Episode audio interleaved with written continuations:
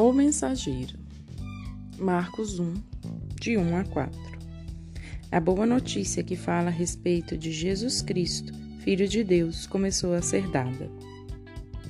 Como o profeta Isaías tinha escrito, ele escreveu o seguinte: Deus disse: Eu enviarei o meu mensageiro adiante de você para preparar o seu caminho.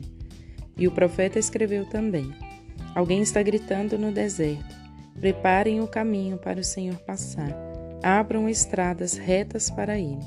E foi assim que João Batista apareceu no deserto, batizando o povo e anunciando esta mensagem: Arrependam-se dos seus pecados e sejam batizados, que Deus perdoará vocês. Venham, venham todos, vejam o que eu trouxe. Naquela noite, Virgílio nem tinha dormido direito Estava ansioso para entregar o convite de seu aniversário para os amigos. Você também fica ansioso quando está chegando o seu aniversário? Virgílio queria contar logo para os amigos que teriam uma festa. Todos seriam convidados. Ele mesmo seria o mensageiro desse evento. Você sabe o que é um mensageiro?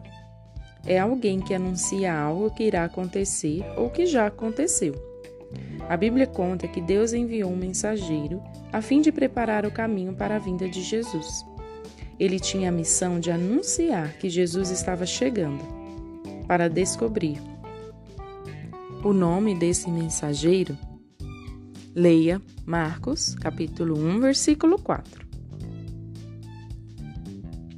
Vamos orar.